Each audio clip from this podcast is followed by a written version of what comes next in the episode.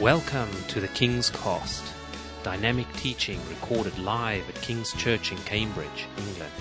We hope you are blessed and challenged by listening to the ministry today. And now, here's the broadcast.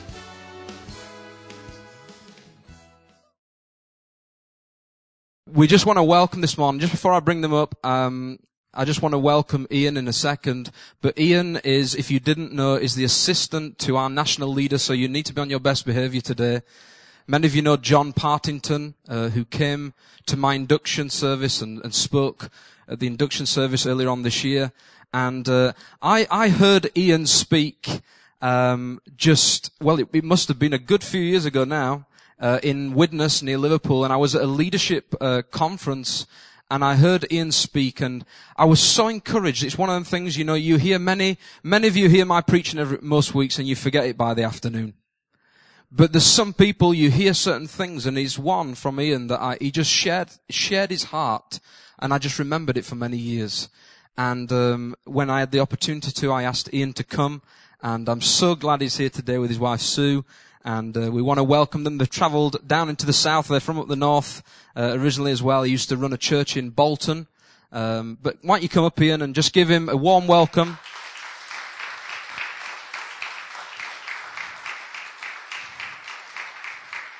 Well, good morning.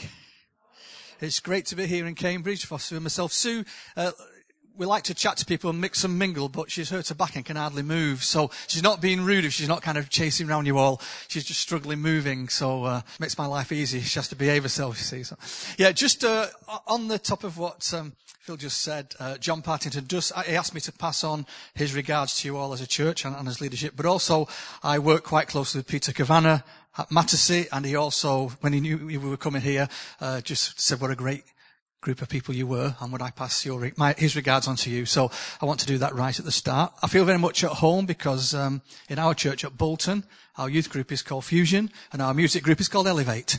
So, so straight away, I felt a oneness there. So you, so there's a, a, continuation there. Yeah, it's, it's a great privilege to be here. We ran the church in uh, Bolton for 22 years. I handed it over to the guy who's my right hand guy two years ago.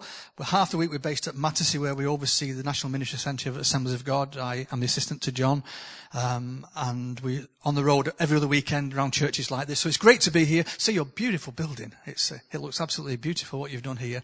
So something to be really proud of. We did like being in um, Cambridge. We came a few years ago. We came for the day and we couldn't park, so we ended up going in TK Maxx and went home. So we've still not really seen the beautiful city of Cambridge, but one day maybe we will. I trust that you can understand my accent from the north. You, have got some kind of uh, Rotherham, is it right? Okay, but uh, I'll I, will try and speak slowly. I start slowly, then I'm usually chasing a clock, and so I speed up. And Sue says it's like you're on Smarties. You've been on had a tube of Smarties or something. But um, I wanted to just share with you today. Um, as Phil said, there are um, a few books down. They're not books. They're just books that someone uh, passed on to us. So all the money goes to missions. So they, they're just Christian books. They're not my books. But there are quite a few CDs that I've done in the past in ministry. And if you can, they can help you. They're there on that table downstairs. What I did clock, because you mentioned Christmas, um, I noticed the last couple of years, um, every time I've tried to get Christmas cards, there's, there's very few now with anything biblical on them.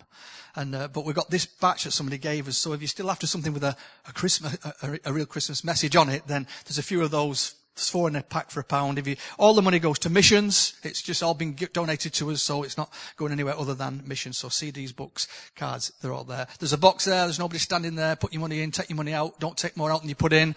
Um, remember, you're robbing the missionaries if you do. That was my only comment. So.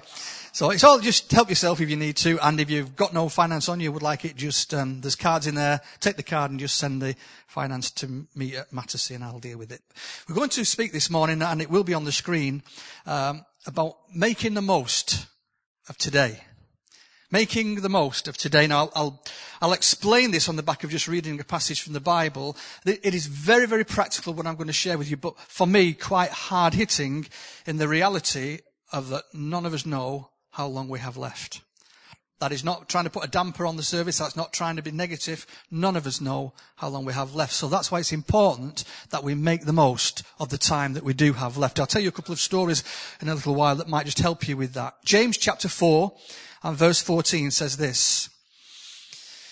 Now listen, you who say, today or tomorrow we will go to this or that city and spend a year there, carry on business and make money. Why do you do, sorry, why you do not even know what will happen tomorrow? What is your life? Okay, so there's a serious question that we're asking and I'm going to answer. What is your life?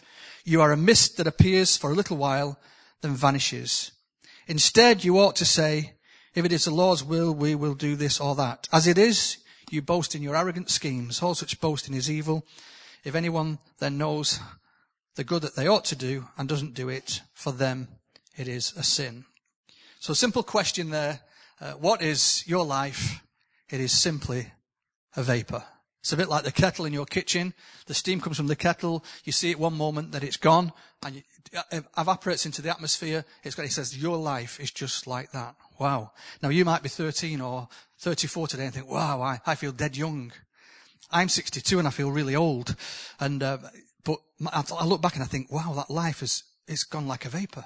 It was here, then it's gone. And so there's a great challenge in the Bible.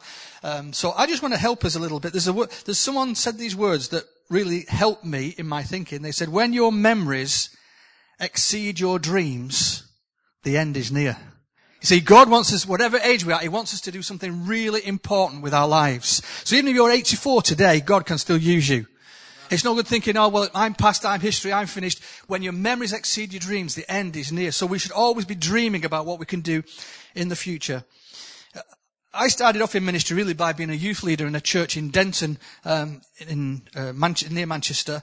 And uh, one of the saddest occasions of my life, or that leadership, was one day when I had a phone call and I was told about a young boy who was just 16. He was about to go to, I, I can't remember now, it was Oxford or Cambridge University. He was a very bright guy. Um, and I can't remember, it was either Brian Newton or John Newton. And um, what had happened, he'd been poorly in the night, and um, he'd walked on the landing of their stairway. And I don't remember quite a lot of years ago, there was all, doors all had glass panels in. And uh, he used to have, he was carrying one of these old soda siphons that you spray. Again, I'm making, if you're 62 my age, you'll remember them. If you don't, you might not remember them. But it's kind of a metal spray that you, you, you have soda water in. And whether he tripped or fainted, he just went headfirst through this, plate, this glass window and uh, severed his neck and died in his mum's arms on the landing. And that was quite a, a, a shock for me because I'd never kind of been involved with anything like that. But at the funeral service, uh, it was packed with uh, young people from the college and the school, etc., and family and friends. And the guy that was speaking said this: the problem is None of us know when we've reached half time. You might be here today and you know you've reached half time, but you don't know when half time was. Or you're quite young and you don't know whether you've reached half time. You could be 30 today and half time for you might be 16. The football match, you see, you know at half time the, the manager can think he can, he can take his players off and he can say, I can regroup, I can re-strategize, and I know I've got 45 minutes left. But with our lives, if we've reached half time, we don't know when it was half time. And if, we're not sure if we're young, and we're not, we don't know yet whether we've reached half time. So what we do with what's left is very, very important. So what I want to share with you today is, with the time that we have left, how we can use it best to do great things for Christianity, for Christ, for God, for your life, for your future. And I'm going to talk about five simple things just in a moment um, on the back of that introduction. The Bible says this about um, the blessings of God. It says they are new every morning. Okay, they are new every morning.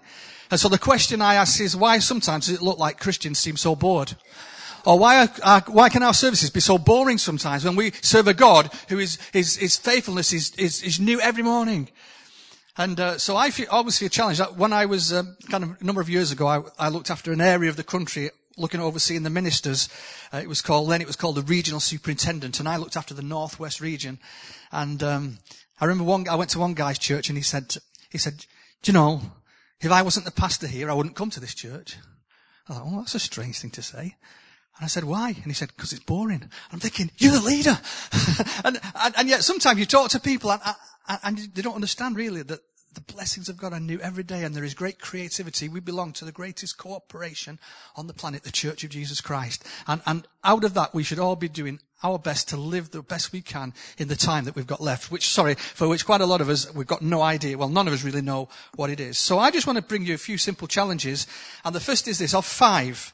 Don't just exist, live. Don't just exist, live. For many people, life is this. I get up in the morning to go to work, to earn the money, to buy the bread, to give me strength, to get up in the morning, to go to work, to earn the money, to buy the bread, to give me. Listen, life is more than that. That's that what that's what it might be for many people, and I know we all go through that process in a sense. But life is so much more than that, and God wants us to really enjoy the life He's given us. I've said the blessings are new every morning. There was a guy that was part of the national leadership team when I came on board. You might, you might have heard of him, a guy called John Andrews, a very good uh, preacher and minister. And he wrote a, a book called Rest. One of the first books he ever wrote was called Rest. And he was talking about the importance of enjoying the journey.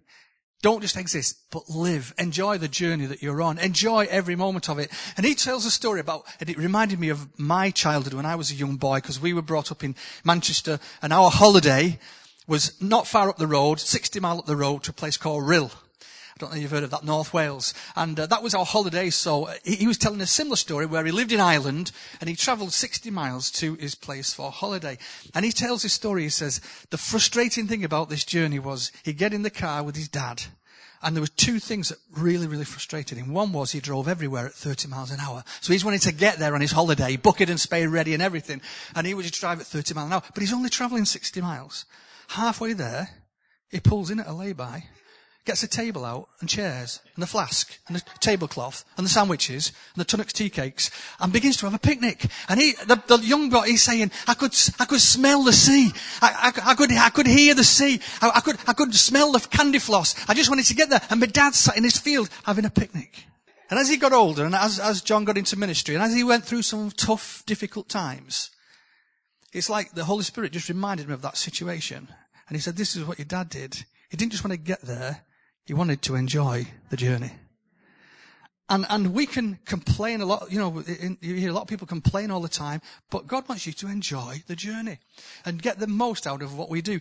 So if I just share a few things, because the trouble is we are in a world where everything is, we've got so much help with technology and things to do things quicker and easier, but the more we have, the more we seem to get stressed, the more we seem to struggle. I'd never heard the word. Ten years ago, I'd never heard of road rage. Now, it's expected. Hey, he's cut you up. Honk your horn. You know, Sue bangs my horn when I'm driving. You know, sometimes. But you, you I never heard it. But now it's like this whole thing about stress and, and, and, um, we, we've traveled quite a bit and, and obviously when we get around, you, you share stories. And one of my, um, I think I'm getting better, but I keep telling people this is what you should do if you want to enjoy the journey. Um, but you know, sometimes when you're in a, a supermarket and you kind of got your basket full of stuff. Now you've probably all done this and you look at me like I'm, I'm bad, but you then weigh up all the aisles and you look at the shortest queue. And then you, but it's not just the shortest queue, it's, got, it's how high is it piled and it's, do you think that person will pay by check or cash or credit card? Or do you think you're at a till where the person, every time they move something through, uh, they have a conversation? How are you today? Uh, are your children okay? Uh, what? And so you're thinking, I'm trying to, I want to get through the fastest one and you get in one queue and you stood in the queue and you notice that you were third and the person was third there is now moving faster than you are. So you move across here because you want to get in there. And then when you get in this one, the till, the till thing runs out. And so now you're frustrated. So you back up and you go to another one and you're watching the same people who were third in line all the way through. And it's like if you get through before they do, it's like this great victory. And if they're through before you, it's a big disaster. And all you're doing is getting your food. All we're doing is getting our food. And we get, and instead of just, let's just enjoy life. I, you know, I, I've told that story many times. And it, not long ago, I was just in a, a, a short queue. And I know this, so I'm, I'm saying, I've got to, God, you've got to help me to be better at this. And I'm in this queue, and there was just a lady in front of me. She was an older lady. And, and she gets a purse out. She, she's doing everything. She's dead slow at getting a purse out. Then she gets her the money. She faffs around a bit, and then, then she cl- closes it. And then she's trying to get it back in a small pocket in her handbag. And it, the pocket's too small. And I, I want to say to her, woman, just put it in your bag, move along. And, and so I'm, I'm getting wound up.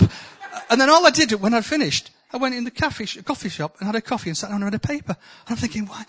Crazy. Don't, I'll, I'll, I'll move on. But, but we, we do, we can live like that sometimes. Our, what we're supposed to do is enjoy the journey. You know, um, time is precious. The only thing you can do with your time is spend it.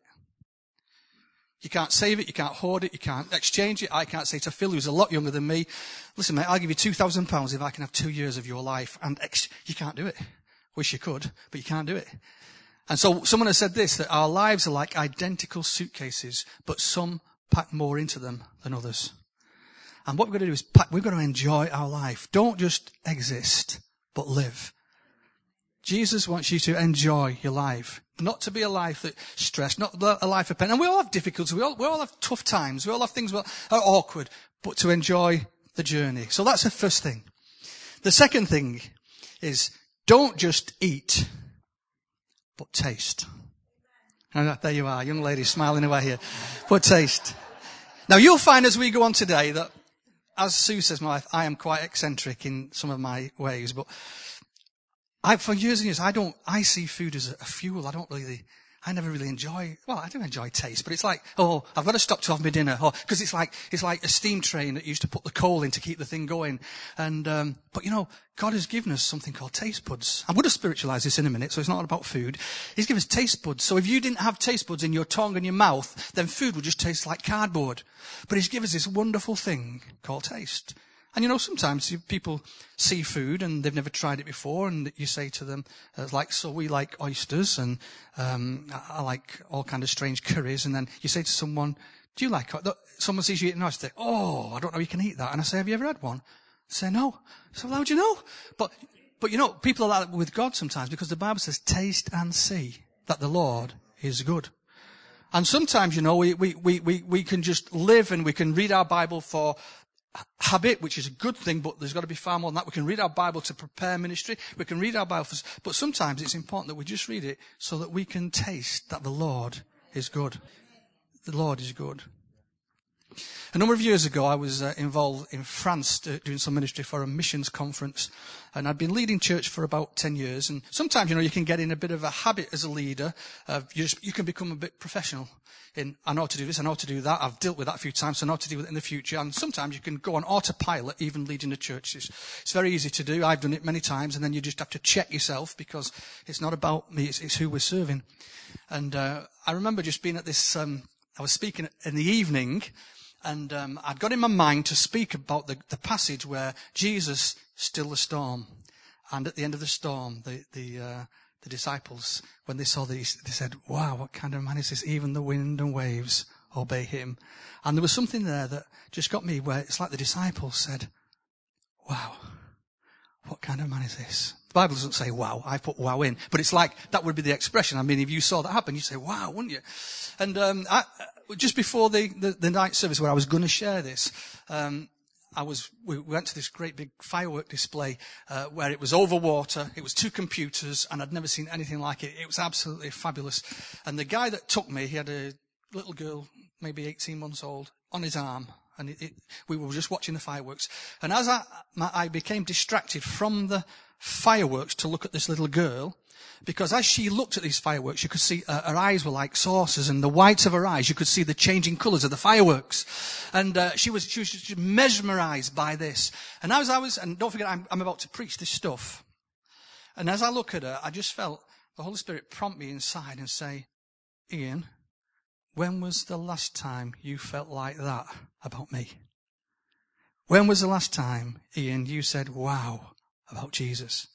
She says, wow, about these fireworks in her own little mind. When was the last time you said, you've become professional? You become used to what you do. But you really need to go through a process where every day you taste and see that the Lord is good. Not just, not just, I'm a Christian and this, but you've actually tasted and see that the Lord is good. So it's important that we don't just eat, but we taste. We're all different with how we eat naturally. I'm different I, I fill up very easy. Well, different capacities, don't we? Some people, uh, they clear the plate and they'll clear your plate if you leave anything on it. Others push the stuff around and there's more left than when they started. I'm one of these people, if, if you said, you want a biscuit? I say, no, it'll spoil my dinner. Uh, I've got a friend who used to, he, he used to eat pack, crisps after crisps after packet of crisps and he'd say, do you want a crispy? I said, packet of crisps. I said, no, I'm not hungry. He said, you don't have to be hungry to eat a packet of crisps. We're all different with our capacity, but our capacity for Jesus. Again, we're all different, but you will only grow in that capacity when you daily taste and see that the Lord is good. Okay, so that's the second thing. Don't just eat, taste. The third thing, don't just hear, listen. Don't just hear, listen. Sometimes, you know, you talk to people and they glaze over. And you know they're not listening. Sometimes you talk to people and you can tell they're waiting to, to answer you before you finish what you're saying. Because they're not really, li- they hear, but they're not really listening. Samuel heard a voice. And he went to Eli and he said, did you call me? Did you call me? Said, no, no, no, no. And it happened a few times and eventually Eli realized what was happening and he said, go back. And if you hear the voice again, say, speak Lord, because your servant is listening. He'd heard something, but now he had to listen for the voice. It's interesting, you do this, um, if you're asleep at night in your house, I, think this would happen to most people, and suddenly you wake, you're waking up with a bang or a noise, and you've heard something, but now you think somebody's in your house, so you're holding your breath, and you're listening. Big difference. You hear something, but now you're listening. And it's important that we listen. We don't just hear. Because part of what we listen to will affect what we eat and what we taste that we've already spoken about. Sometimes we need to be quiet and shut up so that we can hear and listen. Someone said this, we've got two ears and one mouth. We should use them in that proportion. Mark 6, Jesus asked the disciples to go to a quiet place and rest. And they didn't really want that because they were enjoying the crowds and the fame and the, the, prosperity and everything that was going on. But sometimes, you know, there's times when we've got to come away from that and be quiet and still. Great passage in um, Psalm 91 where it says, He who dwells, he who dwells in the shelter of the Most High will rest in the shadow of the Almighty. Here we get a picture of someone who I believe has found his favorite chair, dwelling, sitting, resting. Have you got your favourite chair in your house? We had a sweet one, so when we first got married, we always had second-hand stuff for years and years, and eventually we got this beautiful settee, this leather settee, and had big arms, and I used to come home sometimes, and I'd put a big cushion on the chair, sit sideways, and put my legs over the side. And I was dead comfy. And Sue would tell me off, say, look, you're going to wreck the arms. Da-da-da-da. I sound like she's really bossy, doesn't it? But she can't get me today because, I, I, because of her back. So, and, and, but then one day I'd, co- I'd come home from, I'd come home from, um, from work or wherever and, and she sat on my chair with the legs over the side. I'm saying, get out of my favourite chair. The one day I come home, my daughter April, she's exactly the same. And it's like suddenly you can get this favourite chair. And it's like the psalmist has found his favourite place at the feet of Jesus. Dwelling, resting, listening. Mary was always found at the feet of Jesus. It was like her favourite chair. Listening to what Jesus, not just hearing, but listening to what he was saying. So as we just develop this, because this, I think it's so important if we kind of go back to the, the rush of life that we now realize that from where I started, the stress of life, that we've really got to pick up on these words because it says, um, sh- will shelter. It's like a place where God lives. Now we know God's everywhere, but speaking here, in that sense, he's talking about the shelter, the place where he is. He is not a pit stop that you pull in just for a quick repair like a Formula One car. He's not a hotel that you just come in when you want a quick rest and then you shoot off again. He's not a place, he's not a person you come to when all else fails, let's turn to God. He wants to be there as a shelter on a daily basis for you. It says you will rest, which means you will lodge. It means you will stay around. It says in, in the Bible, doesn't it? They, they that wait upon the Lord will renew their strength. They will rise up with wings like eagles because they've waited. Eagles are special birds. Eagles are unique birds. Why does it not say they will, they that wait upon the Lord will, will rise up with wings like chickens? Why does it not say that, eh? Because they grovel on the ground. They look down. They never look up. They're always looking for corn in the dirt. All they're doing is waiting to go in your oven. There's probably one now when you get home today. That's all they do. But eagles soar. Eagles fly. Eagles see further than any other bird. See, they just rise to another level. And that's what it says. If you wait on the Lord and you listen and you hear what he's saying, that's where he wants to bring us to. And it's important that you don't just hear, but you also, that you listen. When, um, sometimes, because again, the stress and the, the, the pace of our society, things now are always kind of to go. So most of your coffee shops, you hear people say, don't you, um, can I have a coffee to go? We're just staying at the Premier Inn. I noticed it wasn't here this morning, but when I've stayed in them before, it always speaks about breakfast. You've got this option to grab and go. Grab and go. It's always on the rush. And sometimes that's how people want to treat God. It's just, God, I'm in a hurry today, but can you, get a quick blessing? No, no, no, no amen. Cross themselves and they're off. Uh, and, and he's, he's saying, no, no, that's not how I want you to live. I want you to, I'm not here just to grab and go. I, I, want, I need you to sit and hear and listen, which will then feed you for what you need to go out and, and enjoy and be part of in your, your work and your life and society. I'm, I, I, get carried away with stuff, then I, I, jump from one thing to another rather than. Um, so when you, so for, for, instance, when you travel, and this again is where um, Sue thinks I'm a bit eccentric. I, I, did a lot of, I did a lot of travel um, years and years ago in, in Eastern Europe, uh, when it, in, in Croatia and S- Serbia and all those countries before the, when it was a ha- really hard place to be. So I used to go with, with, with my bag, and everything is in here for if there's a problem. So now it's all kind of a lot better. Everywhere I still go, even in a travel lodge that's brand new, that one's just been refurbed that we're in. It's a beautiful place, this one here. But I still have all this stuff with me.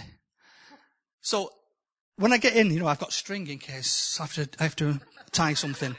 I, have got a little set of screwdrivers, you know. So I'm thinking I'm still in Serbia where you have to fix and mend stuff on the go. Little set of screwdrivers and, and um, a music player because um, and binoculars. But that's I like watching planes. Okay, no other reason. That's uh, so chargers for everything. I've got, I have some some tape in case you have to fix something. Something for every eventuality. Um, spare pair of glasses. Uh, if the electrics go, we've got a candle. Okay, so if the candle go, but we've also got a lighter because of that. And then just in case your suit buttons go, I've got a few buttons and a, then there's a, a, sewing kit and there's a few plasters and, and uh, if you need to take any teeth out in a hurry, you know, you've got your, your but, but, so what I tend to do is, even now, I would, so quite often Sue, we're there for overnight, she'll leave her stuff in a case. But I, I take everything out, I hang it up, even though I'm leaving next morning, I get all this out, I put it in a row. So, so that's the eccentricity. But in my thinking, what all I'm saying is, I'm unpacking my bag and I'm settling here. Because I like to feel settled. And in a sense, God says sometimes to us, He says, I just wish you'd stop and unpack your bag. Because you're waiting to go on to your next thing. And I want you to unpack your bag and I want you to, I want you to show me that you're here to sit and listen and to shelter and to rest. Because that's the only place where you will really listen. A quick illustration from just last year, year before. We were, um, doing some ministry training for probationary ministers at Mattersey, and uh, the national leadership team were doing the, the, the stuff. And a, a, guy had was speaking on uh, your personal devotional, the devotional life of a minister. Okay, so you listen to it, and it was all good stuff. But he's at the end. Um, Actually, it was John Andrews who did the book called Rest that got up at the end. He says, right now we're going to do something practical on the back of what you've just heard. So he said, um, I want you to go to your room because I want you to listen to God. And so he's talking to all, of, all the ministers now. I want you to go to your room. So we're very good at telling you to do stuff. But actually, when they do it to, to us, I think, oh, right, I'm not sure about that. So he said, I want you to go to your room. I want you to switch your phones off. I want you to turn your computers off. I, I, I don't want you to talk to anyone. I want you to, not, sorry, he didn't say go to your room. I want you to go somewhere on the campus. I want you not to talk to anyone, mix with anyone, shut everything down. And I want you to listen for half an hour to what God is saying to you. And then I want you to come back and I want you to tell, I want you to tell us what you feel God has shared with you. Thinking, all right, that's interesting. We're usually telling the people to do this, and now, now he's telling us. So I, I decided to go to the room in Mattersey and just lie on the bed and just quietly listen. No, the intention was right. I, tur- I put my phone on silent and put it on the table. A couple of minutes in, phone was on vibrate. Phone vibrates. So I'm thinking, I wonder what it is. I wonder if it's important. If I have a look, John Andrews won't know. Nobody will know. I'm on my own. So I've got all this stuff going through my head. So my t- the half hour's gone. I've got nothing. I- have been still thinking what's on my phone. Uh, typical, isn't it? So I, we go back into this uh, this room, and so we're all sat round. So I purposely now went on the second row so I could keep my head down, hope, hoping that he's not going to pick me. And um, actually, he didn't have to because some people really had sensed something. And one of them actually was John Partington, who said, I'll, I'll, tell you what happened to me. He said, I went out and I lay on the field. It was a beautiful day. So I lay on the field and it was so quiet and peaceful. And I just lay on the grass and I, I closed my eyes. And he said, but so, he said it was so quiet that suddenly the silence became deafening because I could now hear stuff that I wouldn't normally hear. So he could hear a dog barking miles in the distance. He could hear a plane that you couldn't see. He, he heard stuff happening that if he had been talking, listening, just doing life, he wouldn't have heard the stuff. And just out of that, I got this thought that the more we're quiet, the more we hear. And so it's very important that we don't just hear, but we listen. Okay, I think I've said enough on that because I want to move on. My time is saying, hurry up. That's what it's saying. So I think that's probably, yeah, that, that will do. Um, only to say this. It says in that passage that um, when we're seated, well, I'm interpreting this. When you're seated, you're not running around. Okay? You're not running around like a headless chicken. When you're seated, you can't be pushed around. Okay? When you're seated, you can't fall. So seated with Christ, that's what the Bible says in heavenly places, and we listen. Fourth thing, don't just look, observe. Don't just look, observe. It's interesting, the Bible, uh, particularly in the King James Version, it says this word a number of times. Behold, which means look. Behold the birds of the air. But it's not just, oh, look at them birds, aren't they pretty? It's saying, look at those birds because they don't do this and they don't do this, but your Heavenly Father looks after them, so don't worry. So you're beholding with a view to learn, not just to look. Behold actually means, so John the Baptist, behold the Lamb of God that takes away the sin of the world. Don't just, he wasn't saying, oh, look at Jesus. He was saying, look at the Lamb of God, takes away the sinless, blameless. I'm not worthy to undo his shoelaces. He must increase, I must decrease. It was saying to look at Jesus in a way that you've not looked at him before. And so when we, when we're talking about this um, ability to look and observe more than just uh, see things, um, I just think it's important that we, when we are observing, and I hope I can explain this well enough. I think it's important that we try and observe and behold and view things how God does. And if we talk about how God views things, his passion, his total passion is for lost. I'm using a word that I don't think exists, but I like it. Lostness. The Son of Man came into the world to seek and to save that which was lost. His whole heart is about lostness. And then Luke 15 gives us a picture of how God views our world and its lostness. And he wants us to view that same world and have a passion for the lost. And he tells some stories, doesn't he, in Luke 15, and he says, um, this is how to view people. Uh, a guy had 100 sheep and he lost one. Now I'm thinking, I've been a pastor for 30 years because I was eight years somewhere else before I was at Bolton. And um, if someone said to me, you've got 100 people, and they came back and there was, you lost one, you think you've done pretty good. Because certainly in the north area, people move around like crazy. And uh, so I think, oh, not done bad, 99%, you know. No, but that's not, how, that's not how God looks at lost. He says, I'm leaving you fat found ones. No offense there, but you fat, you're fed. You're, you're in good pasture. I'm leaving you fat found ones to go and find this one that was lost.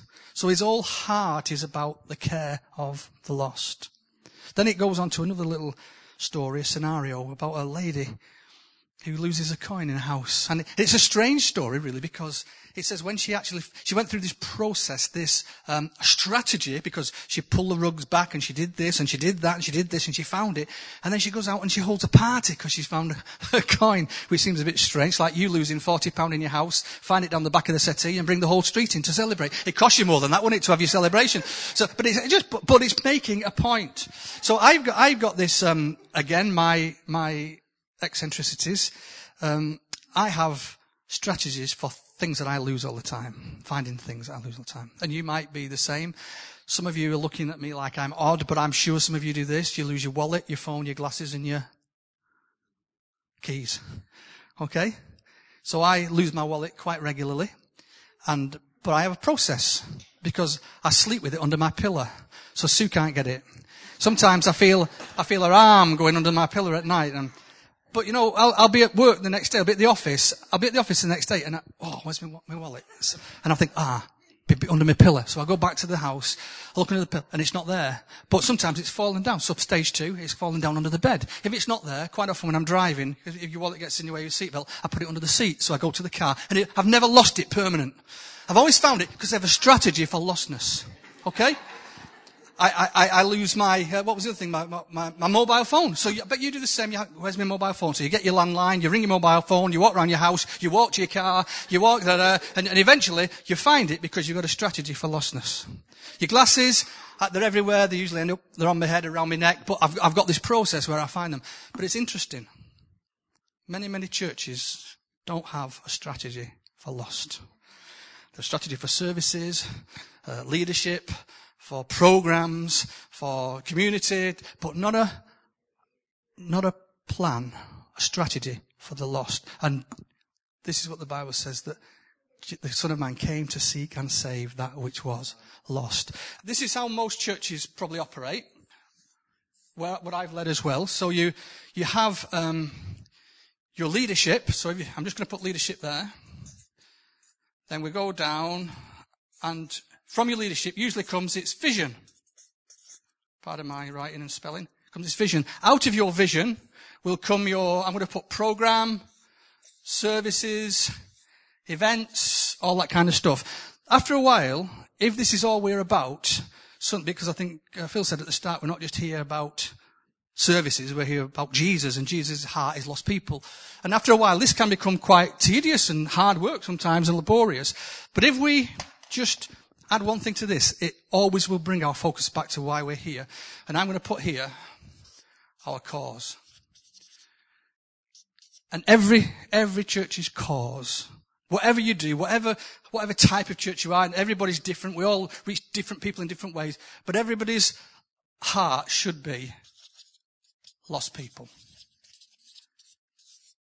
Okay, now when we realize that, we realize that all this stuff we're doing now is about our cause, and it's not just about our leadership, it's not just about our vision, it's about why we exist. And that's why church is here, because of lost people. So it's important that we don't just see, we don't just look, but we observe, and we observe stuff and things and people in our world, how God views them. Then the last thing, I think this just gets me in my time. I've got four minutes and I will finish because I'm always good at, always think it's important that we finish on time. Don't just talk. Say something. Have you ever, ever met people who just talk and talk and talk and talk and when they finish think, what on earth did they say? Have you ever had preachers who've gone on for an hour, an hour and a half, hour and three quarters and you go home and you think, what did they say? Don't say this morning because that, that won't be right. But, but don't, don't have you, but I've done it, I've done it loads of times. Like, what did they say? And it's important that when we talk, we say something. So even Jesus, it wasn't just his words, even his silences were powerful. So when um, they bring this prostitute before him and they're condemning her, and he writes on the ground, doesn't say a word, and you can you can you can see them all backing off slowly and thinking, what on earth is he writing? But his silence was overwhelming. When Pilate accused him and he says, come on, show us some tricks, show us your magic, show us your miracles, all this kind of stuff. And it said, like a sheep before a shear is dumb, he didn't utter a word. And it's suddenly like the accuser, Pilate, now became intimidated by the silence. And it's just so important that we, even some of Jesus' words, his, his you know, his statements, his powerful statements were so brief. It is finished. Father, forgive them. He didn't need words and words and words and words. Behold the birds of the air. Just all simple statements. But it's important we don't just talk, but we say something. In, conclusion this morning, just so that you can, we can recap and that you don't, um, well, I'm sure you're going to leave with something.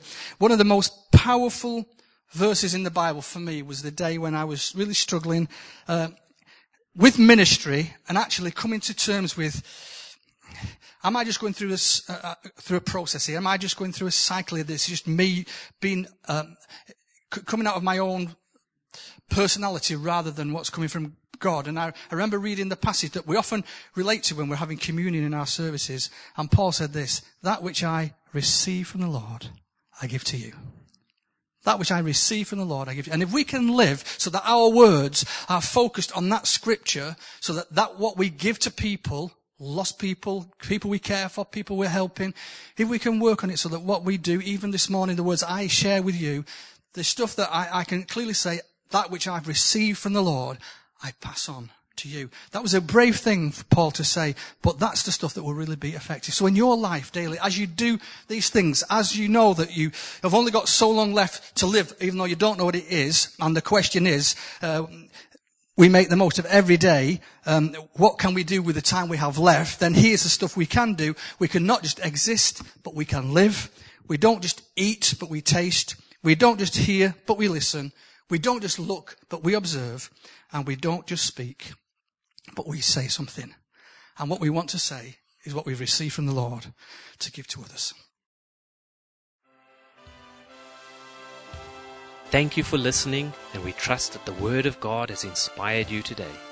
For further information about King's Church, or to access our large archive of other recordings, go to www.kingscambridge.org.